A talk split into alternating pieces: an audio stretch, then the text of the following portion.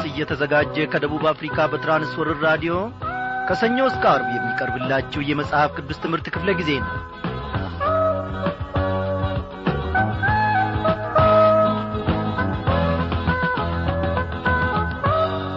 ክብሯን አድማጮቼ እንደምን አመሻችሁ?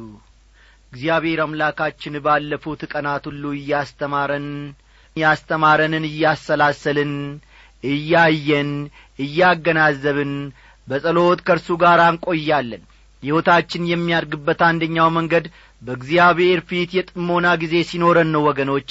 ቃሉን እያጠናን እንደ ቃሉ መሠረት ደግሞ ለመመላለስ የጥሞናን ጊዜ መውሰድ ነው። እግዚአብሔር ወይ ምን አስተማርከኝ? ምን ተናገርከኝ? ማለት ትልቅ ነገር ነው።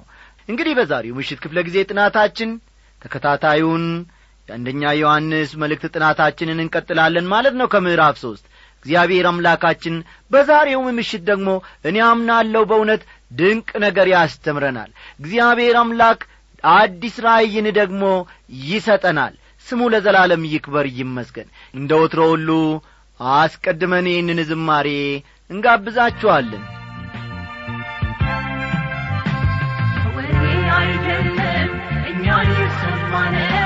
በሕይወታችን አንሶ ጌታ ያደረገው ልዩ አፍቃሪ ወዳጅ አባት አግኝተናል ልናመልክ ልንሰጥ በፊቱ ወጥተናል በወሬ አይደለም እኛ የሰማነው በሕይወታችን አልፎ ጌታ ያደረገው ልዩ አፍቃሪ ወዳጅ አባት አግኝተናል ልናመልክ በፊቱ ወጥተናል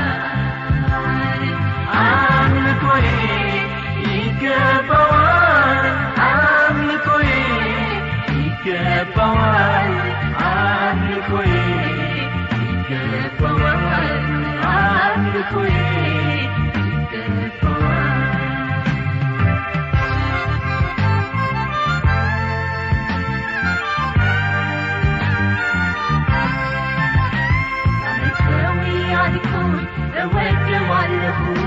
የመስቀሉን ምስጢር ፍቅር ያየሁኝ ውለታው ስለኔ እጅግ በዝቷልና እኔማ በዛለው ለስሙ ምስጋና። ላመልከው ያልኩኝ እወደዋለሁኝ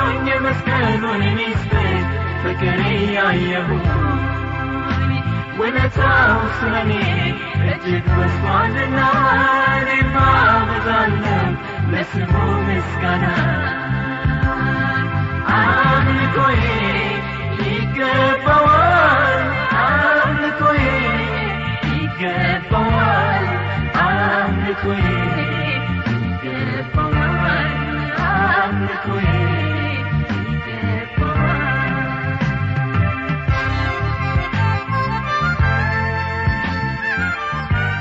እኔና እናንተም ለኢየሱስ ክርስቶስ አምልኳችን ይገባዋልና እስቲ በምስጋና በፊቱ እንቅረብ።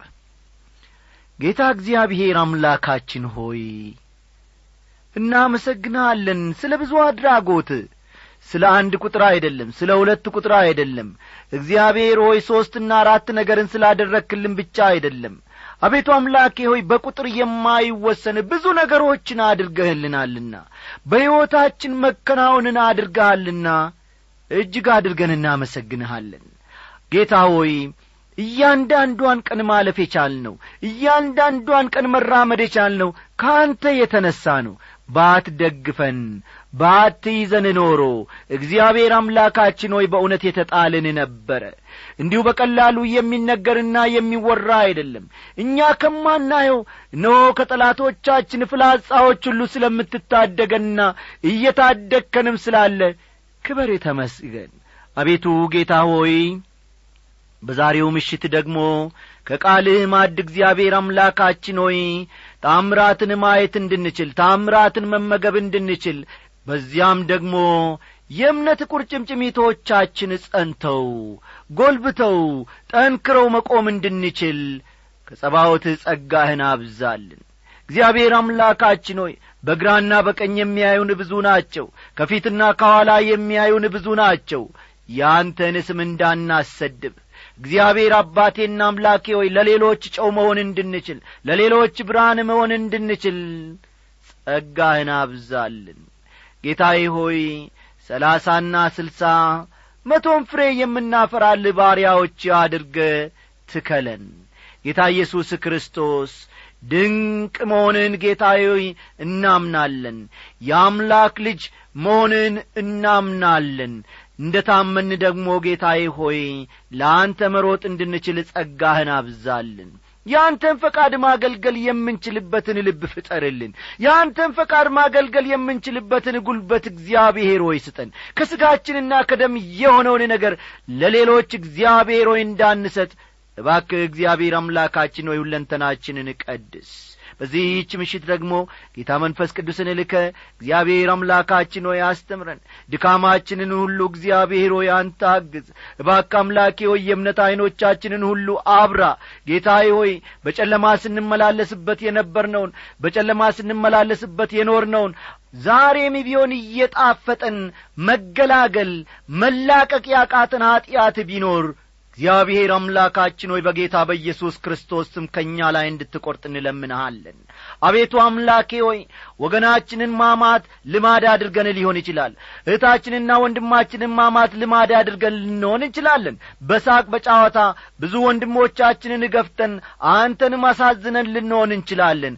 አቤቱ አምላኬ ሆይ በልዩ ልዩ ኀጢአቶች ደግሞ ምን አለበት በማለት ተጠምደን ልንሆን እንችላለን ጌታ ኢየሱስ ክርስቶስ ለአንተ የሚበጀውን ብቻ በሕይወታችን እንድታስቀምጥ እንለምንሃለን። ይህንን ሁሉ ስለምታደርግ ጌታ ኢየሱስ ክርስቶስ ክበር የተመስገን ስለ ዘላለማዊና ስለ ኀያሉ ስምህ ስትል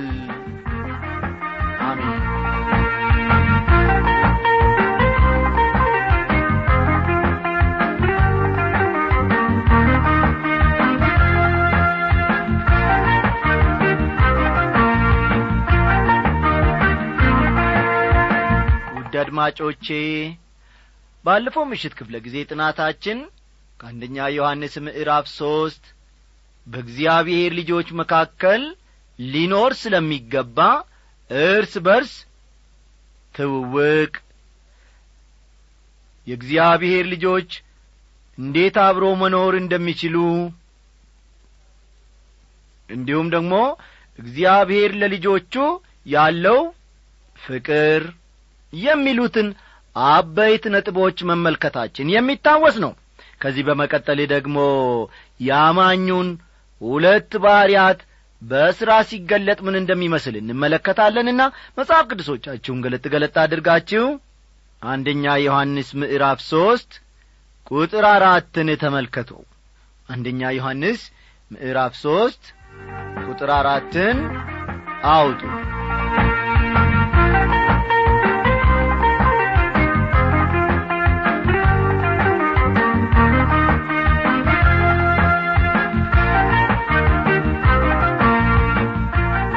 የምንመለከተው እንግዲህ በአማኙ ውስጥ ያሉ ሁለት ባሕርያት በሥራ ላይ የሚል ይሆናል ወይም ደግሞ በሥራ ሲገለጥ የሚል ይሆናል። በአማኝ ውስጥ ያሉ ሁለት ባሕርያት በሥራ ላይ ወይም በሥራ ሲገለጥ የሚል ይሆናል። ቁጥር አራት እንዲህ ይላል ኀጢአትን የሚያደርግ ሁሉ አመፃን ደግሞ ያደርጋል። ኀጢአትም አመፅ ነው ይላል። እዚህ ላይ የሚያደርግ የሚለው ቃል ቀጣይነት ባለው ሁኔታ ኀጢአትን የሚያደርግ ማለት እንጂ ጨርሶ የማይሳሳት ወይም ምንም ኀጢአት የማይሠራ ማለት አይደለም። ይህንን ነጥብ ያዙ። በክፍሉ ውስጥ የሚያደርግ የሚለው ቃል ቀጣይነት ባለው ሁኔታ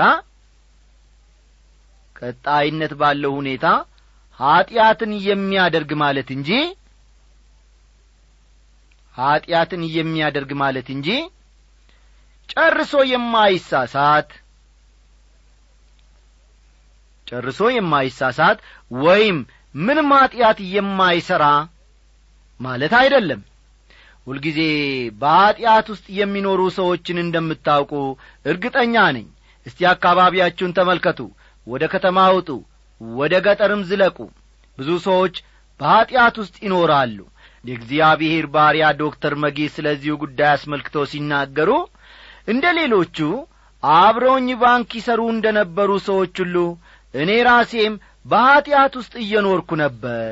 እውነቱን ለመናገር ከባንኩ ሥራ ጐን ለጐን ሌላው ሥራችን ሴቶችን ማሳደድ መጠጥና ጭፈራ ነበረ በዚያ ዘመን ሕይወት ማለት ይኸው ይመስለኝ ነበር ሕይወት ብዬም ተቀብዬው ነበር ብለው ስለ ራሳቸው የሕይወት ገጠመኝ በአንድ ወቅት ተናገሩ። ዮሐንስ የሚለውም እንዲህ ያለውን ሕይወት ነው። ኀጢአትን የሚያደርግ ሁሉ አመፅን ደግሞ ያደርጋል ይላል። እግዚአብሔር አንዳንድ ሕጎችን ሰጥቶናል። ለምሳሌ ያክል አታመንዝር ይላል። በጣም የሚገርመው ይህ ኀጢአት የሰው ልጆችን ታሪክ ያክል ረጅም ዕድሜ ያለው መሆኑ ነው። ስልጡን ይሁን ወይም ኋላ ቀር ሰዎች ባሉበት ሁሉ ይህም ኀጢአት ይኖራል። እግዚአብሔር ሕግን የሰጠን ኀጢአተኞች መሆናችንና እርሱ ከእኛ የሚጠብቀውን እንድናውቅ ነው። የሕጉ ዓላማም ይኸው ነው። እግዚአብሔር ሕጉን የሰጠን ሕግን በመጠበቃችን እንድንጸድቅ አልነበረም። ወዳጆቼ ቀደም ብዬ እንደ ተናገርኩት አንድ ሕዝብ ሰለጠነ አልሰለጠነ አንድ አገር በእድገቱ መጠቀ አልመጠቀ ኀጢአት በሁለቱም ስፍራ ይገኛል። በሰለጠነውም አገር ባልሰለጠነውም አገር። በማንኛውም ወይም በየትኛውም መልኩ ቢሆን ኀጢአት የእግዚአብሔርን ፈቃድ መጻረር ማለት ነው። በሌላ አነጋገር በተለምዶ ኀጢአትን የሚያደርግ ሰው ለእግዚአብሔር ፈቃድ ጨርሶ አይገዛም ማለት ነው። እንደ ሥጋ ፈቃድ የሚኖሩ የሥጋን ነገር ያስባሉና እንደ መንፈስ ፈቃድ የሚኖሩ ግን የመንፈስን ነገር ያስባሉ ሲል ይናገራል ሐዋርያው ጳውሎስ። ሮሜ ስምንት ቁጥር አምስት ታዲያ ወገኖቼ በምን ዐይነት ሁኔታ እየኖራችሁ ነው? እንደ ሥጋ ፈቃድ ወይስ እንደ መንፈስ ፈቃድ? ጳውሎስ በመቀጠል ሥጋዊ ነገርን ማሰብ ሞትን ያመጣል ይላል። ሞት ሲል ከእግዚአብሔር ስለ መለየት መናገሩ ነው። ዮሐንስ የሚነግረንም ስለዚሁ እውነት ነው። ሥጋዊ ክርስቲያኖች እስከሆን ድረስ ከእግዚአብሔር ጋር ተገቢው ግንኙነት ሊኖረን አይችልም። አንዳንድ ሰዎች ምን ያክል እግዚአብሔርን እንደሚወዱ ምን ያህል በከፍተኛ መሥዋዕትነት እንዳገለገሉት አጥብቀው ይናገራሉ። ይሁን እንጂ አኗኗራቸው እንደ ሥጋ ፈቃድ እስከሆነ ጊዜ ድረስ ከእግዚአብሔር ጋር ኅብረት አላቸው ማለት አይደለም። ምክንያቱም ስለ ሥጋ ማሰብ ሞት ነውና ስለ መንፈስ ማሰብ ግን ሕይወትና ሰላም ነው።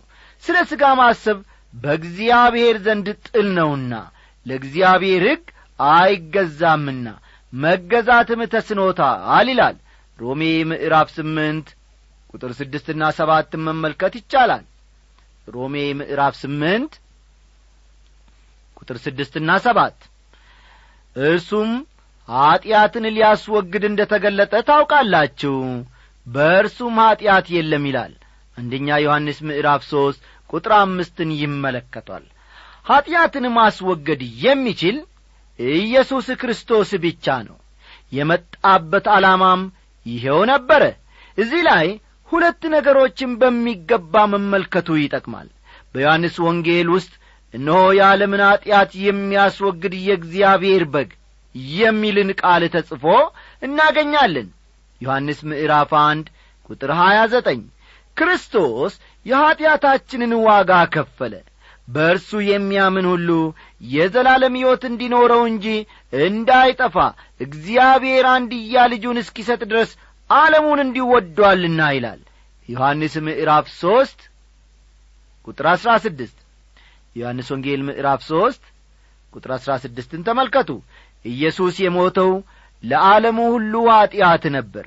እዚህ ላይ ደግሞ ዮሐንስ ኀጢአት ማድረግ የሚያዘወትርን ባሕሪ ክርስቶስ ካማኙ ሕይወት እንዳስወገደ ይናገራል።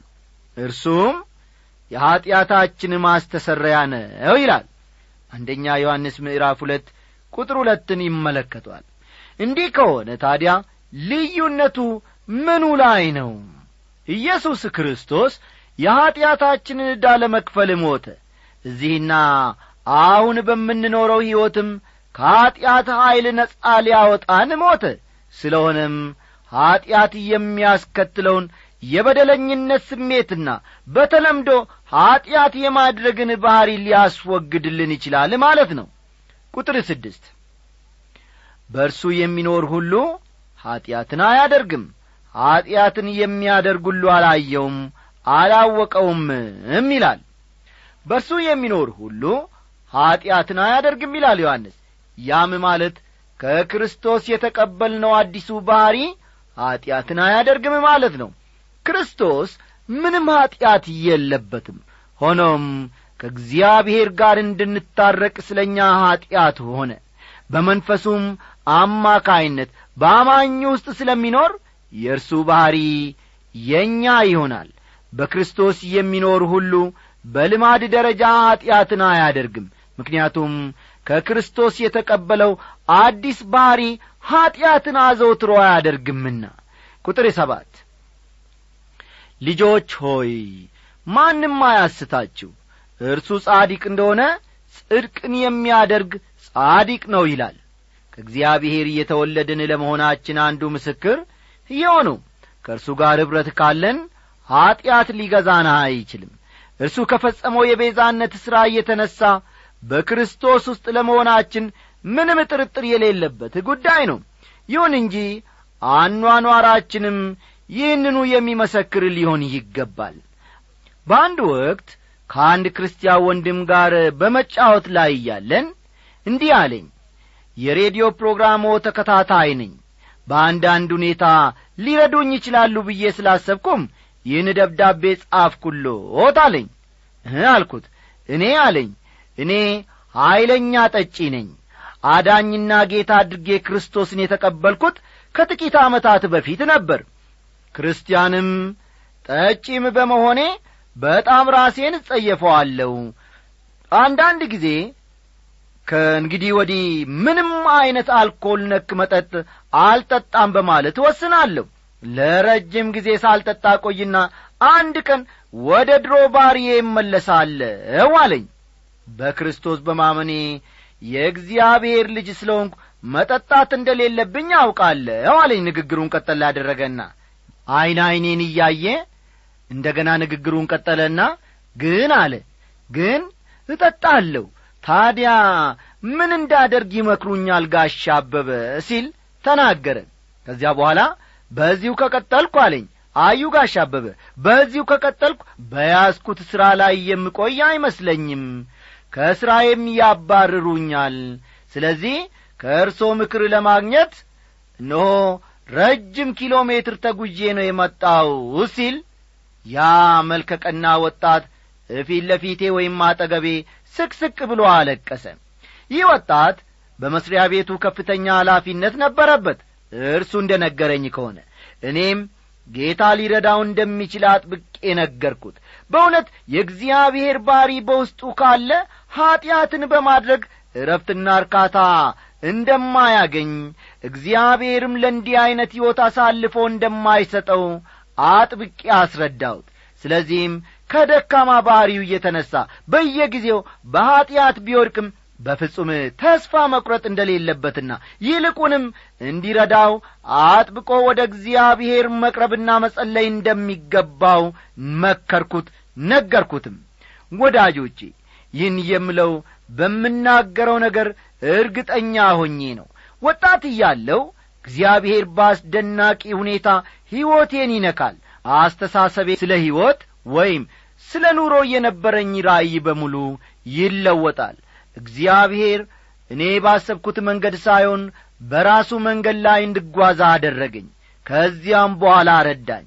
እኔም እነሆ የእግዚአብሔር ልጆኜ አሁንም በቤቱ ነኝ። እግዚአብሔር ደግሞ የነገውን ያውቃል እግዚአብሔር የተመሰገነ ይሁን ወገኖቼ። እስቲ አሁን ደግሞ አለፍ ብለን ቁጥር ስምንትን እንመልከት። ቁጥር ስምንትን ተመልከቱ። ኀጢአትን የሚያደርግ ከዲያብሎስ ነው። ዲያብሎስ ከመጀመሪያ ኀጢአትን ያደርጋልና። ስለዚህ የዲያብሎስን ሥራ እንዲያፈርስ የእግዚአብሔር ልጅ ተገለጠ ይላል። ዲያብሎስ የኀጢአት ሁሉ ምንጭ መሆኑን መገንዘብ አለብን። ወደዚህ ዓለም ለገባው ኀጢአት ምክንያቱም እርሱ ነው። የመጀመሪያዎቹ ወላጆቻችን በኀጢአት የወደቁት በእርሱ ግፊት ነበር።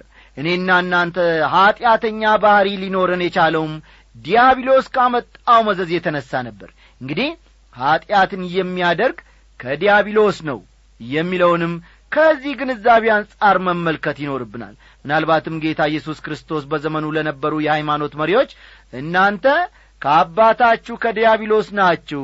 የአባታችሁንም ምኞን ልታደርጉ ትወዳላችሁ በማለት መናገሩን ታስታውሱ ይሆናል። ዮሐንስ ምዕራፍ ስምንት ቁጥር አርባ አራት ልጆች አባታቸውን መስለው ይወጣሉ። አባታቸው ዲያብሎስ ከሆነ ሥራና ባሪያቸውም የእርሱ ዐይነት ይሆናል። እንግዲህ እግዚአብሔር በርግጥ አባቱ የሆነለት ሰው የእግዚአብሔርን ባሕሪ ይዞ ይወጣል ማለት ነው። ዲያብሎስ ከመጀመሪያ ኀጢአትን ያደርጋልና ይላል። እርሱ ከጥንት ከጠዋቱ ኀጢአትን ማድረግ ልማዱ ነው። አሁንም ቢሆን በዚያው ልማዱ እየቀጠለ ነው።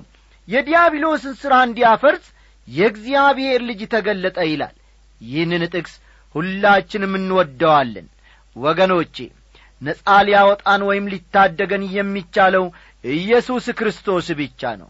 የዓለምን ኀጢአት የሚያስወግድ የእግዚአብሔር በግ የሚል ተስፋ ቃል የተነገረለት እርሱ እንደሆነ የምናስተውል ዮሐንስ ምዕራፍ አንድ ቁጥር ሀያ ዘጠኝ። ዮሐንስ ወንጌል ምዕራፍ አንድ ቁጥር ሀያ ዘጠኝ። ዕብራውያን ምዕራፍ ሰባት ቁጥር ሀያ ስድስት ስለ ኢየሱስ ክርስቶስ ክህነት ሥራ ሲናገር ቅዱስና ያለ ተንኰል ነውርም የሌለበት ከኀጢአተኞችም የተለየ ከሰማያትም ከፍ ከፍ ያለ ይላል። እዚህ ላይ ደግሞ የዲያብሎስን ሥራ ሊያፈርስ የእግዚአብሔር ልጅ እንደ ተገለጠ ይናገራል። ጌታ ኀጢአታችንን ለመውሰድ ተገለጠ። ይሁን እንጂ ይህን የሚለው የአማኞችን ኀጢአት በተመለከተ ብቻ መሆኑን መዘንጋት የለብንም። ይህም ማለት እኔና እናንተ የክርስትና ሕይወትን መኖር የምንችልበትን ሁኔታ ሁሉ አመቻቸልን ማለት ነው። ይህ ደግሞ የዚህ ክፍል ማለትም ከቁጥር አራት እስከ ሀያ አራት ወዳለው ርዕሰ ጉዳይ ያመጣላል። ይህም ርዕሰ ጉዳይ ልብ በሉ ይህም ርዕሰ ጉዳይ አማኝ በውስጡ ሁለት ባሕርያት ያሉት መሆኑን ነው የሚያመለክተው ማለት ነው። አንድ አማኝ በውስጡ ሁለት ባሕርያት አሉት ማለት ነው ስለዚህ ጉዳይ ጳውሎስ በሮሜ ምዕራፍ ሰባት በሰፊው ጽፏል። የማልወደውን ክፉ ነገር አደርጋለሁና ዳሩ ግን የምወደውን በጎን ነገር አላደርገውም ብሎ ነበር ጳውሎስ። አዲሱ ባሕሪ መልካም ነገርን ማድረግ ይፈልጋል። አሮጌው ባሕሪ ግን እንቅፋት ይሆንበታል። ሐሳቡን በማስፋፋትም ስለ ሥጋ ማሰብ በእግዚአብሔር ዘንድ ጥል ነውና ለእግዚአብሔርም ሕግ አይገዛምና መገዛትም ተስኖታል በሥጋ ያሉትም እግዚአብሔርን ደስ ሊያሰኙት አይችሉም ብሏል። ሮሜ ምዕራፍ ስምንት ቁጥር ሰባትና ስምንት ዳግም እስካልተወለድን ድረስ ወገኖቼ እግዚአብሔርን ደስ ማሰኘት አንችልም። እናንተ ግን የእግዚአብሔር መንፈስ በእናንተ ዘንድ ቢኖር በመንፈስ እንጂ በሥጋ አይደላችሁም። የክርስቶስ መንፈስ የሌለው ከሆነ ግን ይኸው የእርሱ ወገን አይደለም ይላል። ሮሜ ምዕራፍ ስምንት ቁጥር ዘጠኝ ከእግዚአብሔር የተወለደ ሁሉ ኀጢአትን አያደርግም። ዘሩ በርሱ ይኖራልና ከእግዚአብሔርም ተወልዶአልና ኀጢአትን ሊያደርግ አይችልም ይላል።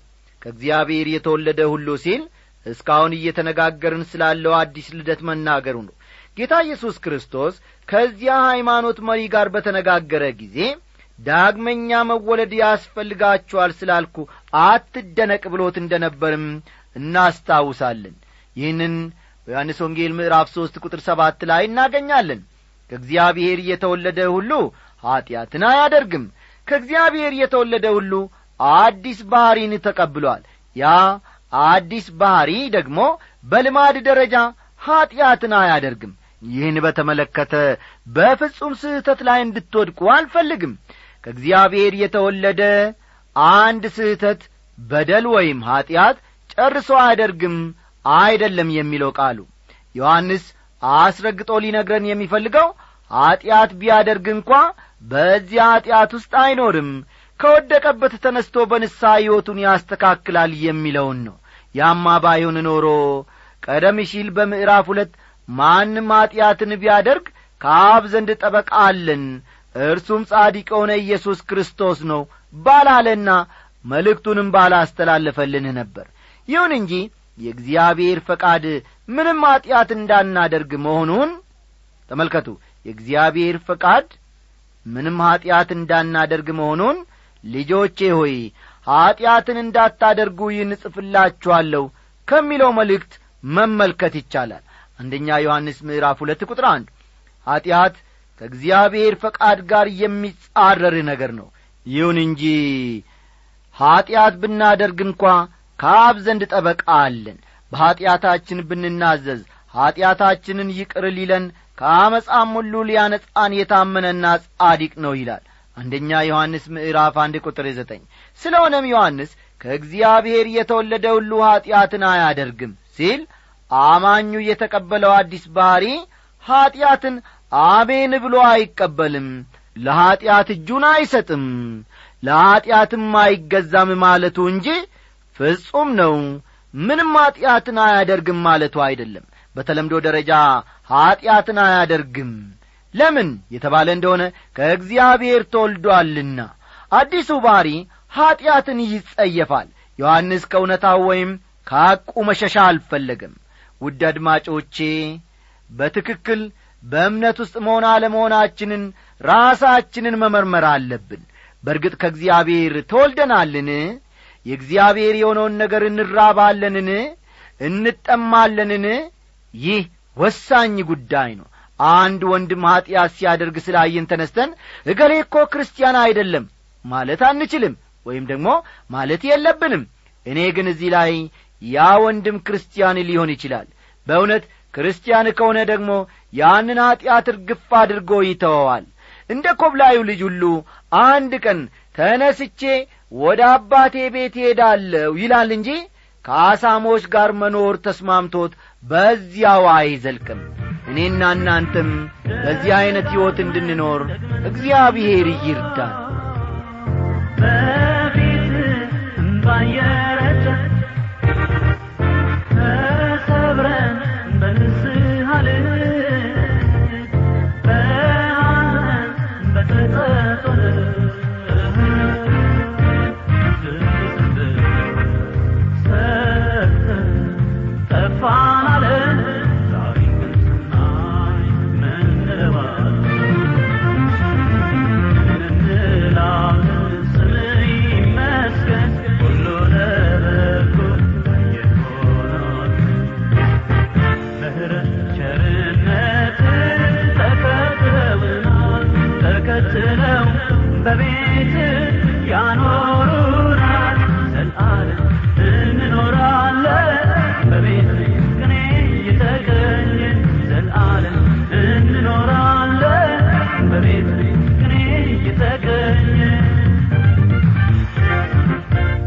የዛሬው ትምህርታችን እንግዲህ ወገኖቼ እዚህ ላይ አበቃ።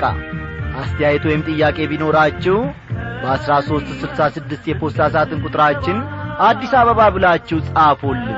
ደህና አደሩ።